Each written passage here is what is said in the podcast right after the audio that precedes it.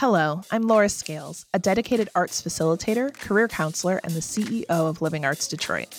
Join us as we chat with both experienced and emerging artistic professionals who have ignited their creativity and shaped their careers to thrive while living in the arts. Today's interview is with Katie Vandervalk, a vice president of content strategy at Dot Dash Meredith, novelist and screenwriter. Her driven, get-it-done attitude, along with her sense of humor and vulnerability, has me learning something each time we speak. We are going to learn about her path into creative writing, content strategy, and her relationship with the writing process. One takeaway I can offer you already, simply hide and let it breathe. For more, stay tuned. All right, let's just get right into it. Hi, Katie. How are you? Good. How are you? Oh my gosh, I cannot complain. I'm so excited to talk to you. It's been a long time, and I'm excited to introduce our listeners to you. You ready to dive in? Sure. I'm Katie Vandervalk. I am the VP of Content Strategy for Dot Dash Meredith's Entertainment and Beauty Group. And so Dot Dash Meredith is a publishing company. We own a bunch of websites. The ones that I work with are websites like People Magazine, InStyle.com, Birdie, Brides, Entertainment Weekly. Those are the main ones that I work with, and I've worked here for 7 years almost, but I am also primarily a fiction writer, and that is what I do at night and on the weekends while I work this job that I love very much from 9 to 5. Incredible. First, I wanted to start off with a good thing, bad thing, and I'll go first. So my good thing is that I get to talk with y'all on the podcast and that I am in the midst of getting my house cleaned and reorganized, and it's been such a harrowing process, but I feel so much better with a clean house. So that's my good thing. And then my bad thing is that we have to replace our hot water heater. Oh, no. It's going to be great once it's done. But for right now, it's like, oh, my goodness. That is, like, very challenging. That would be my worst nightmare. So my good thing, bad thing. My good thing is that I've been learning to skate, and I'm going to try out for a roller derby team. And I don't think I'm going to make it. And that's not part of the bad thing. It's actually like part of the good thing is that like I actually am now a very good skater. Nice. But there are like women out there who are so good and like so inspiring and like inspiring me to reconnect with my body and like my athleticism. The bad thing is that I sprained my wrist pretty severely while learning to skate. But the other good thing-ish is that the doctor says I can keep skating, quote, as long as I don't fall on it. No pressure. Yeah, no pressure. I did have wrist guards on when I made the sprain. It definitely would have been broken, like in a serious way if I didn't. I was skating backwards to the Olivia Rodrigo album, I should say, and I skated over like a storm drain on a basketball court, and my wheel got caught in the drain, and so I just like went flying. It wasn't a normal fall, so I have not really fallen on it, and I'm continuing to skate, and I'm really enjoying it. And I guess the bad thing is that I am afraid that this could get worse. If I were to fall on it again, but I'm just pressing on and being careful, and I am really glad that you were wearing your wrist guards and that you didn't break your wrist, especially because you're a writer. So I cannot imagine. Well, let's get into the podcast. Sure. Why don't you tell me a little bit about how you got into the arts and what your path has been that has led you to where you are now? Sure. So I think as a kid, you know, I was like reading Lemony Snicket like everybody else.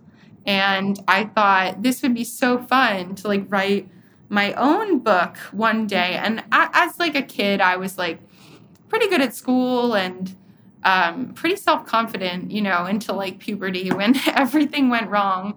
And so I just sort of assumed that I would do it. And that like if I had the time and space and like once I was a real adult, like I would write a novel. And it was just this like inevitability that I thought at the time. I've since learned, right, that like writing a novel is never an inevitability. It's like something that everybody, you know, has to work really, really hard at. And I wrote a bunch of like poems in high school and then in college. And I realized I was terrible at poetry, and all my poems were like little stories. And a poetry teacher was like, you don't like poetry, you like either writing about yourself or fiction. I don't know if these poems are about you.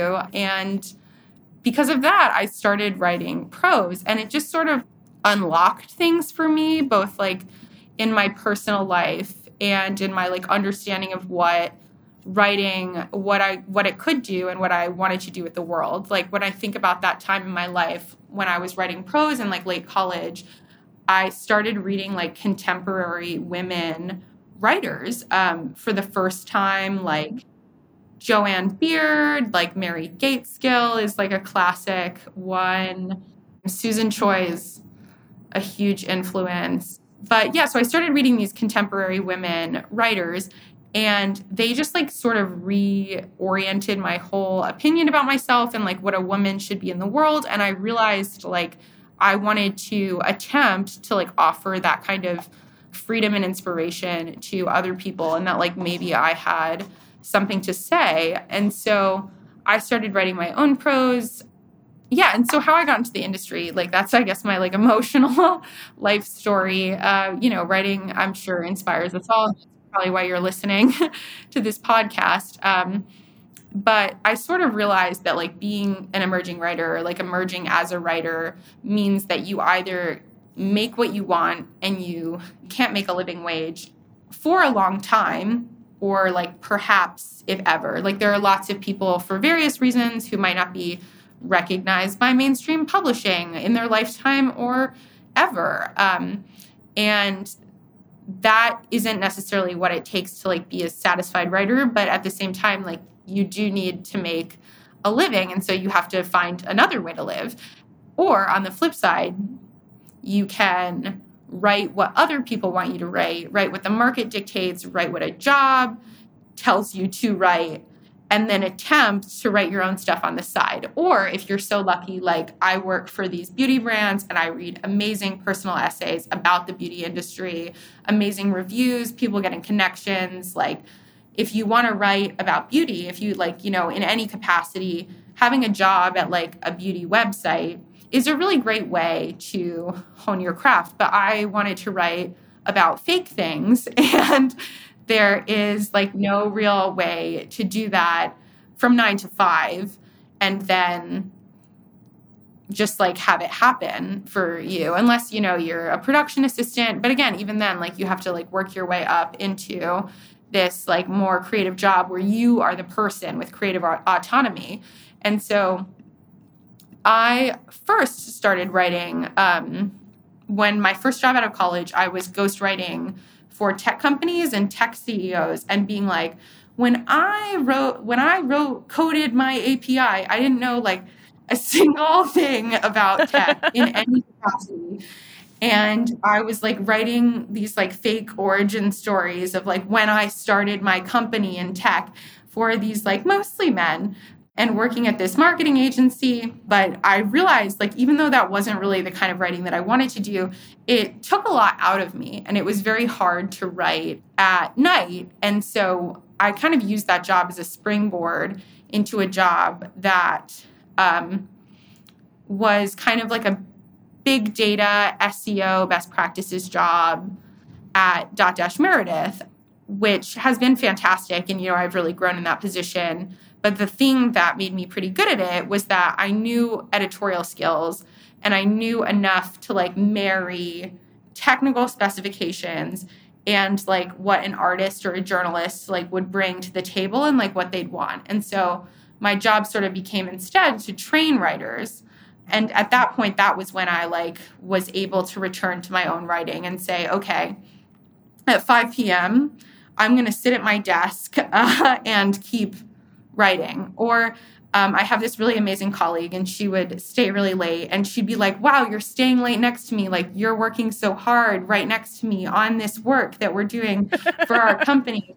And she knows this, but I had to go hide from her in the breastfeeding room. Oh, no.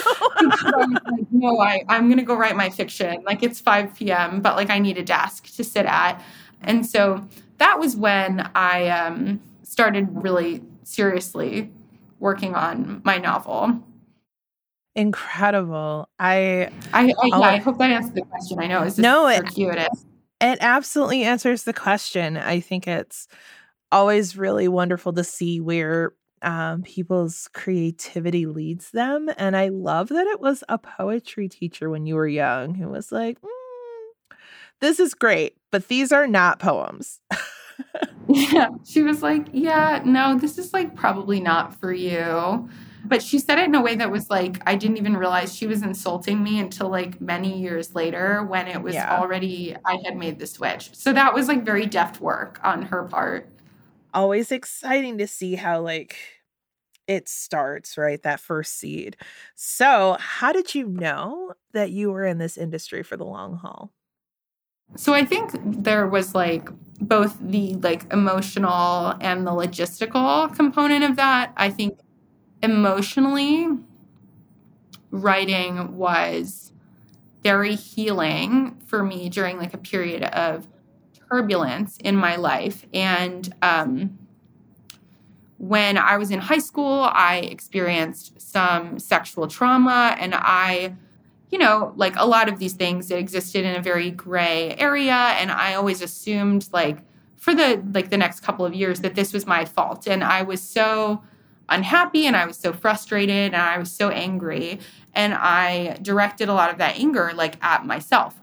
And I think it's Melissa Febos, who I was reading recently, and she talks about writing things that scare you. And she talks a lot about personal narrative and nonfiction, but she speaks a lot about how when you write things that scare you, you like learn about them and they don't scare you so much anymore. So writing about the things that like I assumed were my fault, or that I told myself that all of the feelings that I was feeling, all of the bad things that happened to me, all of the fallout from those bad things were like all my fault. But actually when I put them down on paper, I found that I had like a lot of empathy for myself and the way that I behaved, and like an understanding of like why a human person, in this case, the human person was me, but like in writing, it always doesn't have to be me. You have to write about other characters too, even if they're characters in a story about you, even if you're writing nonfiction. But I learned about like why I would behave this way, why I was feeling the way that I was feeling.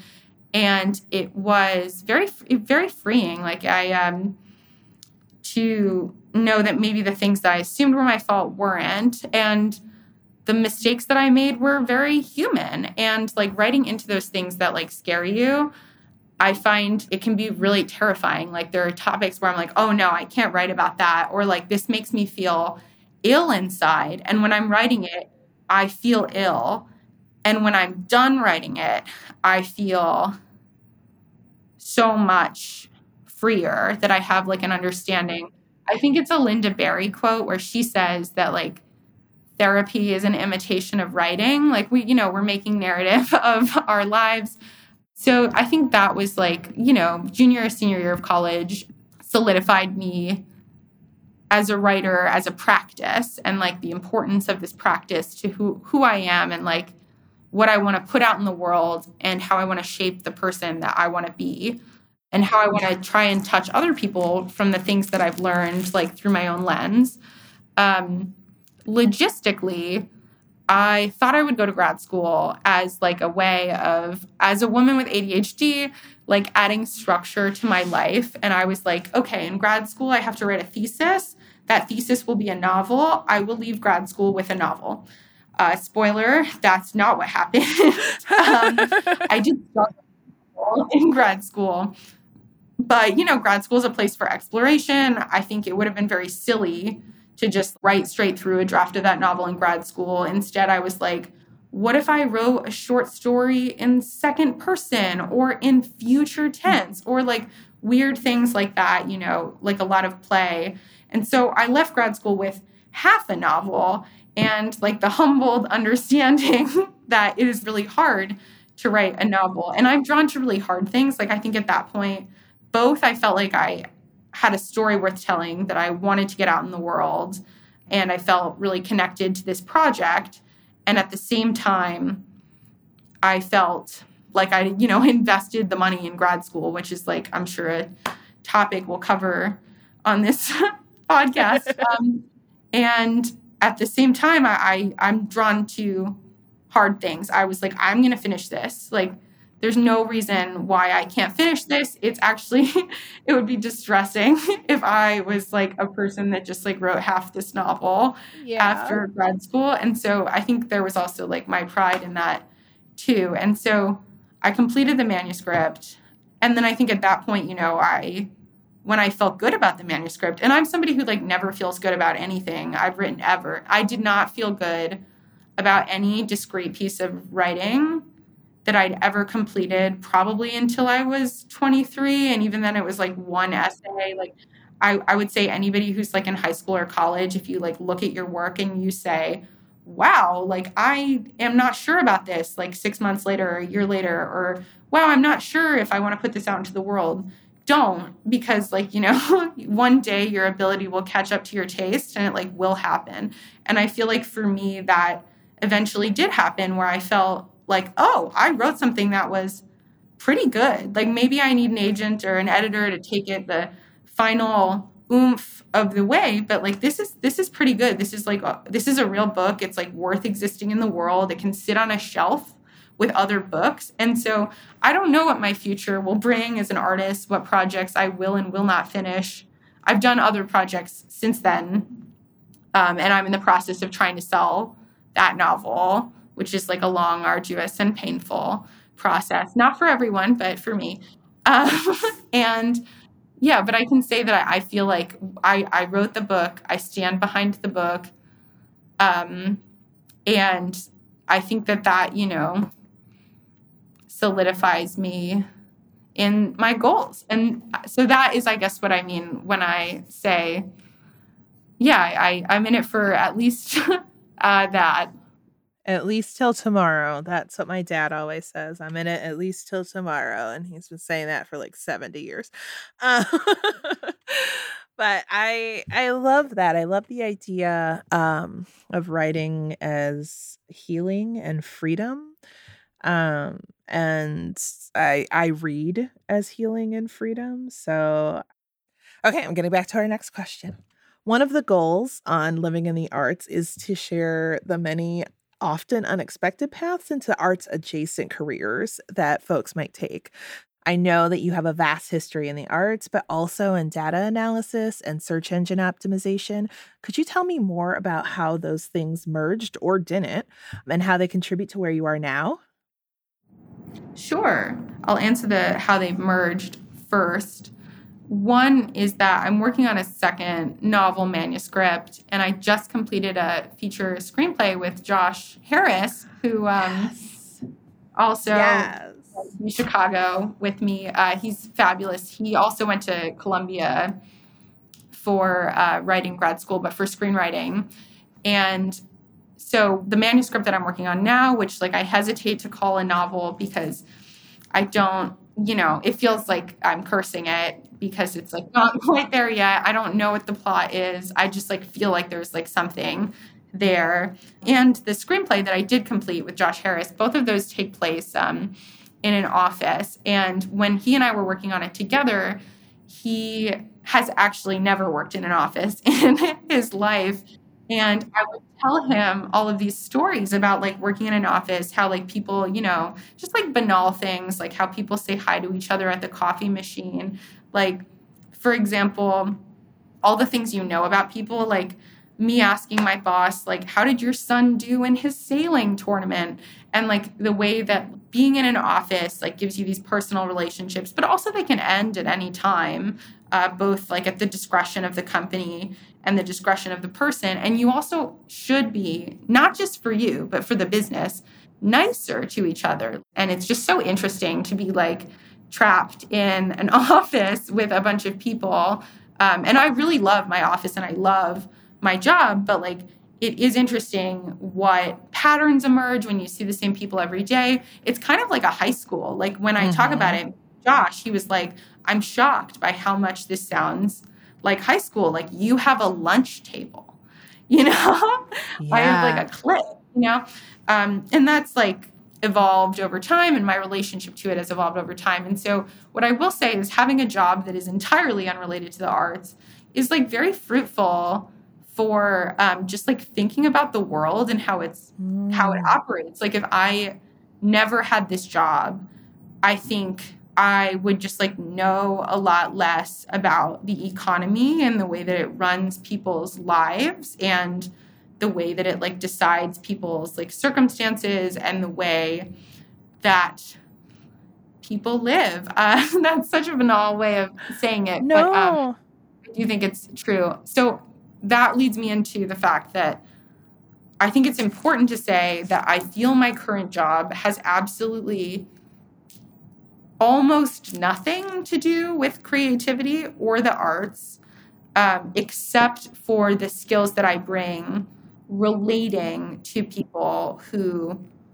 are creatives, and understanding where they come from and figuring out how to negotiate that when it comes to making money. So like somebody could be saying, I want to write a personal essay about the Phantom of the Opera, which I love. And I did write a personal essay about the Phantom of the Opera that no one wanted to publish. And sometimes that happens. So right now, my personal essay about the Phantom of the Opera, if this outlet has a really strong Facebook presence, if they have like a really good committed newsletter, maybe people will read my essay. Maybe there are enough Phantom of the Opera fans out there that will click on my personal essay. However, the Phantom of the Opera is not really in the news right now. It already closed on Broadway. My personal essay that's written from my personal experience about my random, like, you know, on the grand scheme of things, insignificant life is like not going to be distributed very well on Google and through like most algorithms, and no one will see it. So unless there's like really an audience for that, I would say for the websites I work for, they should not pay me, say, $300 for that personal essay in terms of like, we're talking sheer finance and numbers.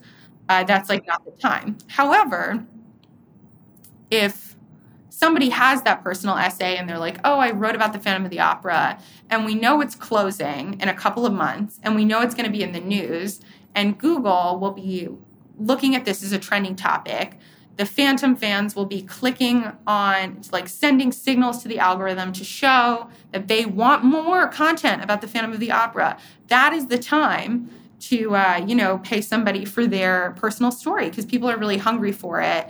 And the robots that like govern our media understand that. And so that's like kind of a silly, like circuitous example. But I think what I'm trying to say is that on a great day, I feel like I can help distribute people's passions and people's art. And on a bad day, I will say, that might not be possible right now. Or, probably no one will see this, but it's worth writing anyway. It's worth building an audience. Like, it is worth saying, like, okay, this might be like a niche issue for a niche community that is not represented very well, and we want to get that conversation going about any number of things. If you want to get a conversation going, there are lots of reasons that you might want to distribute an article, but I kind of help decide which ones will make money, how to make sure that the most eyeballs get on them. And I don't really think of it as a creative profession. And so part two is like, you know, this involves some data analysis. This involves, I did end up SQL teaching myself how to code. What I will also say is that I took primarily creative writing and theater classes in college. I went to a college with a core curriculum, right? Because I thought in high school, I was like, I love math. Like, I just want to do more math. Like, I'll probably major in English, but like, what if I lose my math skills? Like, that was so horrifying to me. And then I showed up and they were like, you placed out of math. You could take a really hard math or you could take this playwriting class.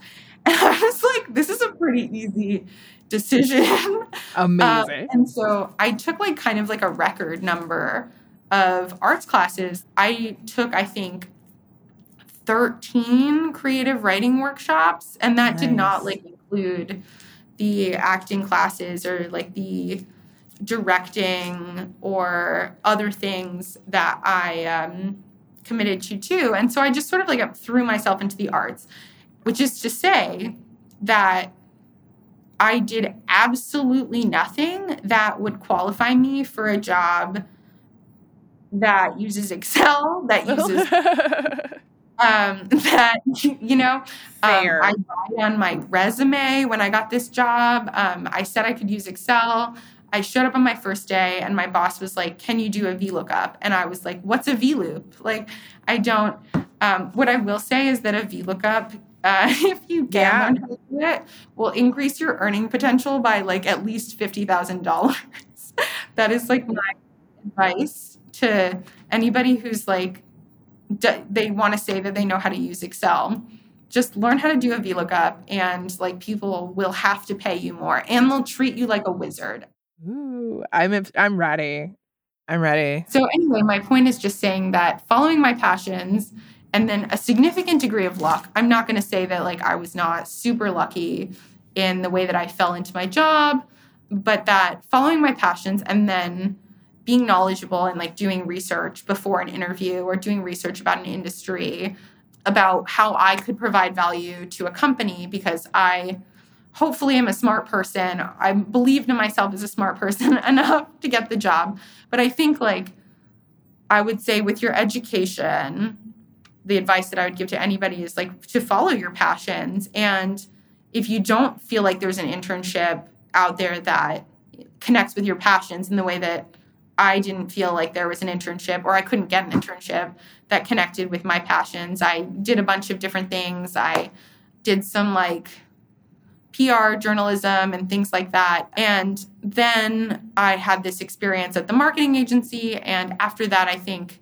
it was like a real wake-up call where, one, you always have to be thinking, how can I provide value to this company?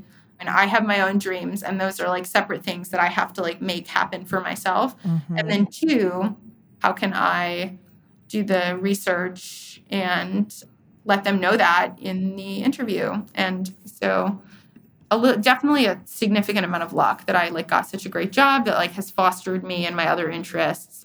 At the same time, I want to believe that that is possible for other people and that it's good advice. So. Yes. Well, I think it's great advice. I think as you're kind of working on the dedication to be able to work on your own stuff after you finish working on the thing that pays the bills for the moment, and then hopefully those two merge later on in your career is incredible. Fingers crossed. It's happening. I know it's happening. You're incredibly talented and intelligent, and I'm excited to have you back on the podcast to be like New York Times bestselling author. Wow, what a dream. I want to gear just a second towards the following. Can you talk to me about your master's degree in creative writing? Do you have any advice for people who might have done a bachelor's and are looking at becoming writers, or who might be starting this journey and really wanting to publish and write as their career?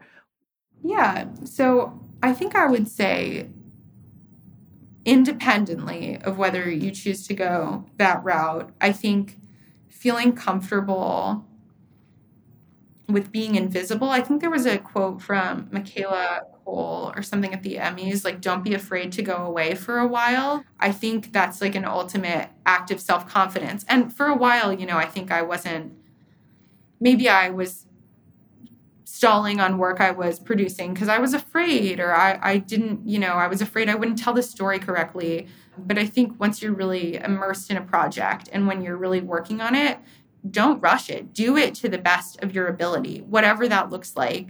don't be afraid to do the work and to produce work that you are proud of and that you can show to anybody without, like, most reservations. That doesn't mean, like, I want to show the sex scenes in my novel to my grandmother, obviously. But, like, that you stand behind as a piece of art, that you believe that art exists for an audience, and that you want people who are in that audience or who know how to connect you with that audience to see this and to say, this is what I'm going for. The work speaks for itself. Maybe it's 95%, but I really stand behind it. Because the unfortunate truth for writers is that, you know, as in every industry, the people in the publishing industry are really burnt out and they're tired and they're underpaid. And an assistant for a literary agent was telling me that she reads all of her manuscripts at 5 a.m. because she doesn't have enough time in the workday to do that part of her job. If your manuscript isn't, like, grabbing her at 5 a.m., it's going in the trash pile. And so, like, that actually made me feel like, okay, all of the rejections I've gotten, you know, like, and when I think about books and publishers, like, when a publisher says no to your book, it isn't because they didn't like reading your book. Think about all of the books that you've read and thought, that was a good book, I'm done with it, versus books that you've said, I want to read that book 8 times in the next year. It's like a real partnership where you're, like, in it with these people. And so in order to grab their attention, in order to do what needs to get your quality of work that you need to get your foot in the door of a writing industry, like, don't be afraid to take that time. And for me, just, like, knowing the kind of person that I am, I have ADHD, I, like, kind of need community and, like, built-in structure and deadlines. And at the time I was unmedicated, but then I was like, that's very silly. If I have a diagnosis and I'm trying to achieve my goals and I've never tried medication, obviously. And it really did change me. But that's back to grad school. I knew I needed that structure. I also knew... So I finished undergrad at the University of Chicago early. And for my senior year, I did their MAF program, the Masters of Arts in the Humanities, where my undergrad scholarship carried over. I didn't want to, like, enter the workforce as a 20-year-old.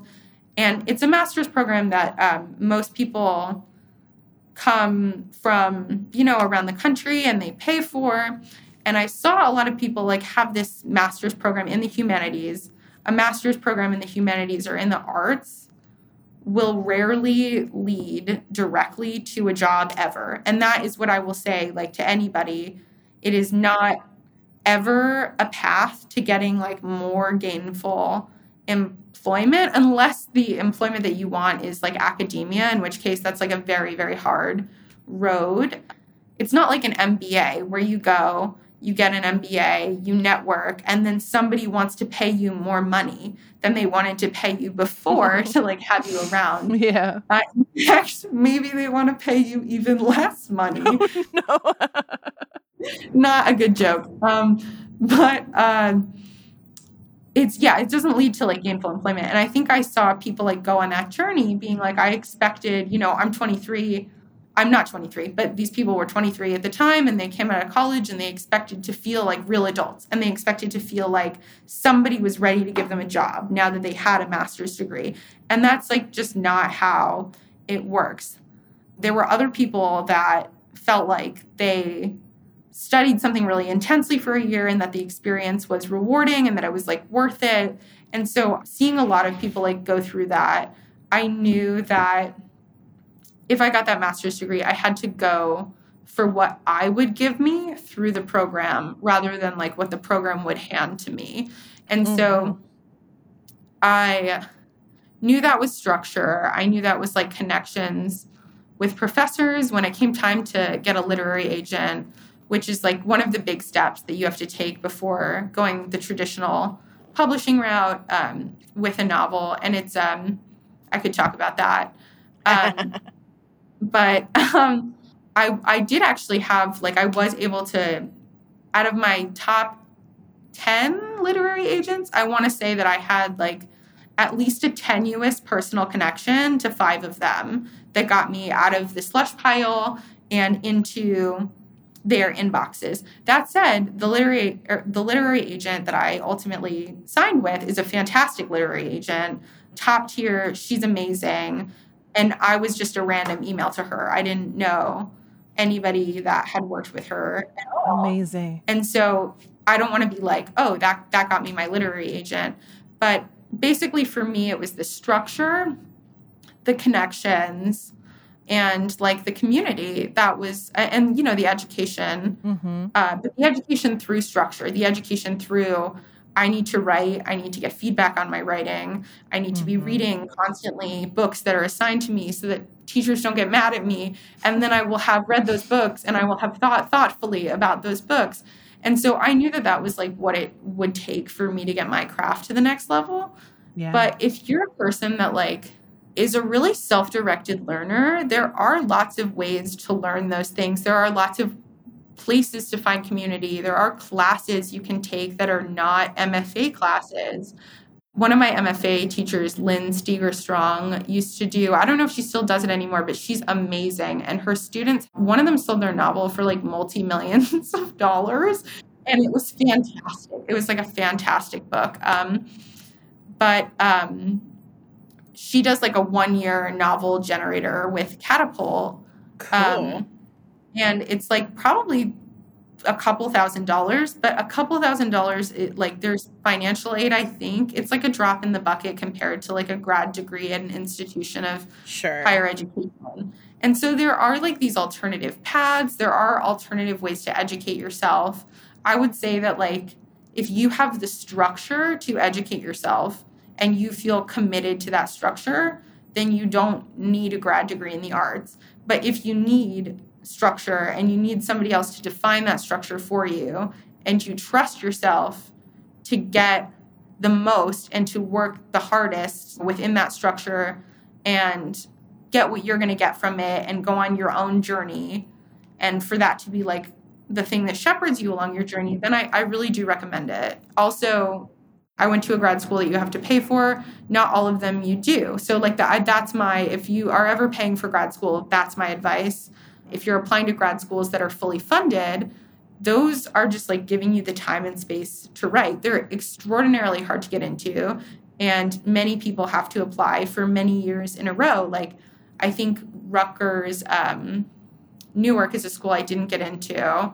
I think they take 6 students every year. The idea that I was not one of the 6 students of the 1,000 that applied, like, you know, a professor has to like fall in love with you.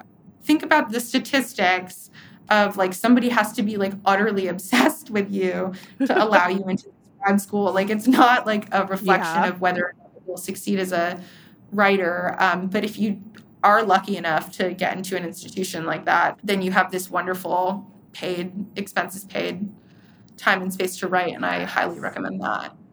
And all of the wonderful structure that I just mentioned. I worked full-time throughout grad school. This is what I should say is I lied to my employer and my grad school and said that I was part-time at both. I joke about this like a lot, so I'm not revealing anything to the world. They didn't notice.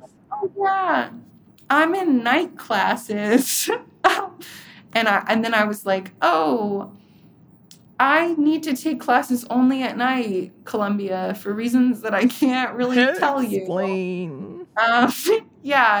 And so I would just like go all day. And that was, you know, a short and intense period of my life. But also, you know, having a job that was in the tech adjacent space, plus, you know, scholarship money and a small student loan allowed me to like live a manageable life. And like allowed me to do that in a way that has not placed an undue financial hard, like I'm not burdened with student loans in the way that somebody might be if they didn't have a full-time job the whole. Yeah. So it's all about your circumstances.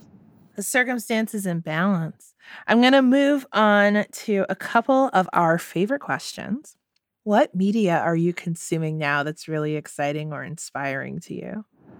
Okay, I have a bit of a crazy answer. So, Get ready for this. I love crazy. Okay.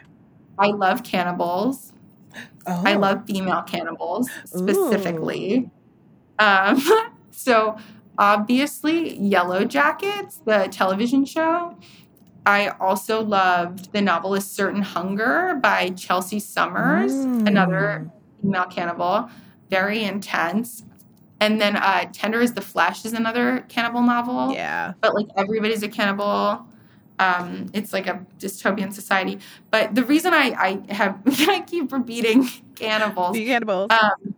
Is I think it's like so utterly audacious. I think the thing that as I'm getting older, I think I was like bored really easily as a kid. And if something didn't have like a really gripping narrative, I would be like, why does this even exist? And something that I'm experiencing now is like the fun of somebody doing something outlandish. Yeah. I feel like when I engage with a piece of media, I can feel whether the artist is like having fun or not in a way. Yeah. And I care about that more than I used to. Like, do they want to put something new out into the world? Do they want to put something that like makes people feel something? Yeah. And I think, so cannibals are not so fun in the way that I'm talking about. Like, I would say that I just saw Bottoms and I was like, this was so much fun. And like, I loved its relationship to reality. I loved how it existed in this like world that was more of a teen movie world than like a world of actual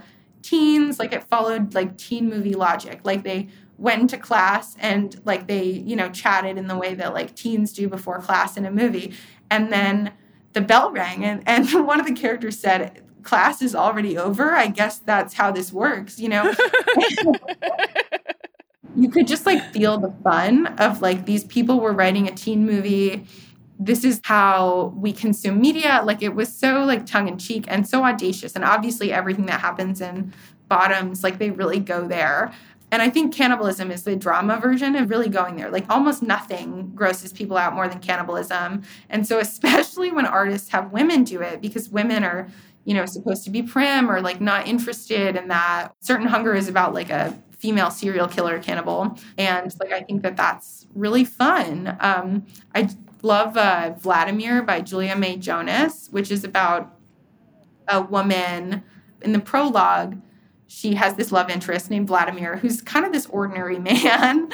And in the prologue, she says all these normal things about womanhood that are like very relatable, and like how like old men would like treat you really well when you're like a little girl in a white dress and all these things. And I'm not saying it very well. And my writing is usually very realistic and not all that outlandish, but I have been really inspired lately, and who knows, maybe that'll change.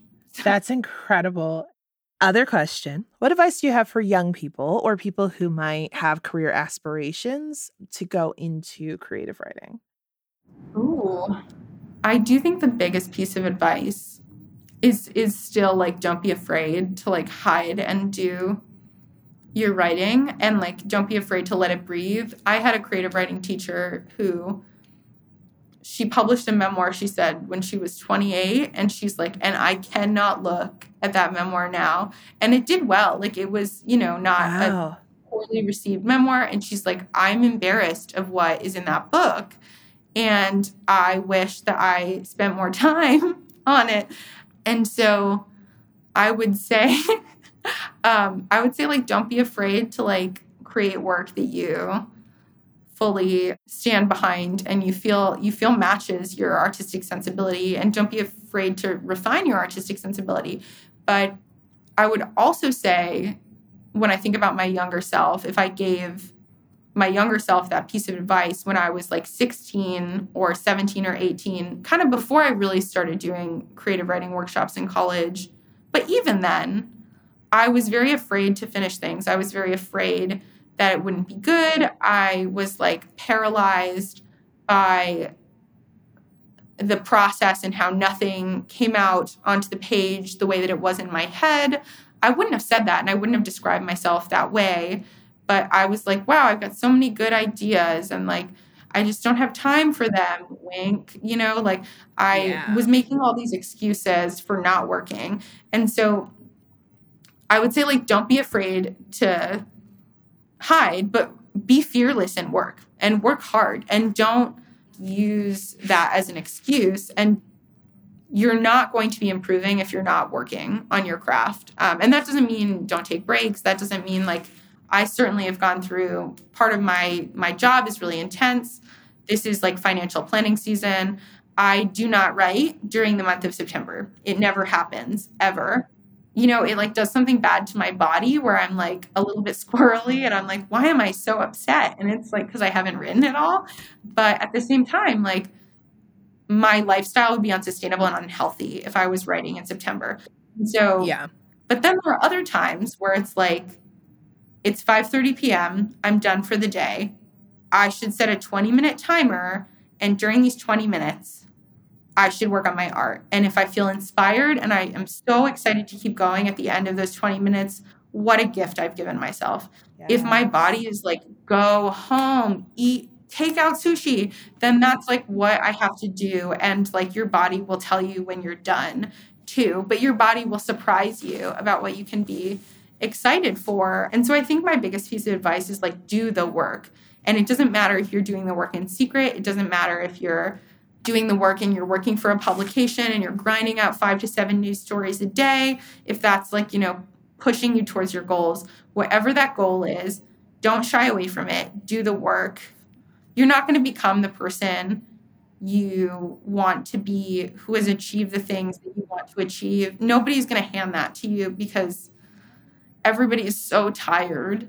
Yeah. And they don't have time for like your 50% effort. They're only going to have time for your 100%. And then even then you might have to write a whole another book. Like my novel might not sell, or it might sell if I write a whole other novel and some editor who didn't read the novel this time is like, I want 2 books from you. Do you have anything else? Like there are lots of different ways that this like journey can go. And the only thing that I can control is doing the work. I was like a very externally validated person who was like obsessed with grades and like I was a runner. I was obsessed with my times. I was obsessed with like, you know, measurable outputs. Yeah, validation. And I do think that like only recently and only after finishing a manuscript, finishing a screenplay, did I say, you know, that actually was satisfying and I am proud of it. And I think that took me doing 100% of my effort and then having to be at peace with that. Obviously, like there was like one big rejection along the way that really hurt. Like, you know, I'm not going to say that being an artist has no pain. But I guess my point is that like the ultimate act of confidence is believing in yourself, believing in your output, doing the work to make it happen. And like, if you believe that work is worthwhile, if you don't, you'll give up. And if you do, I think you'll feel okay in the end. So I guess that's what I'm saying is do the work. I imagine that's what every artist would say, but maybe I said something slightly more useful. Hey, in all of that. You are the first to say it in that way. And I think you're right. I love the idea about like, you can hide, but do the work. Katie, it has been so incredible to talk to you and learn all of these things. And I could talk to you for hours and days and weeks and months and can't wait for the day where we could do that some more. But we'll definitely have to have you back on the podcast to learn more. So thank you for talking with all of our listeners today. Thank you for joining us on Living in the Arts. And I'll see you later. Thank you. This has been wonderful. It's wonderful to see your face. And it's wonderful even just to remind myself of these things. And now I'm like, oh, I should go set that 20-minute timer instead of going right home after work. All right. Until next time. Thank you, Katie. Thank you. Living in the Arts is hosted by Laura Scales, with original music and editing by Jason Duran.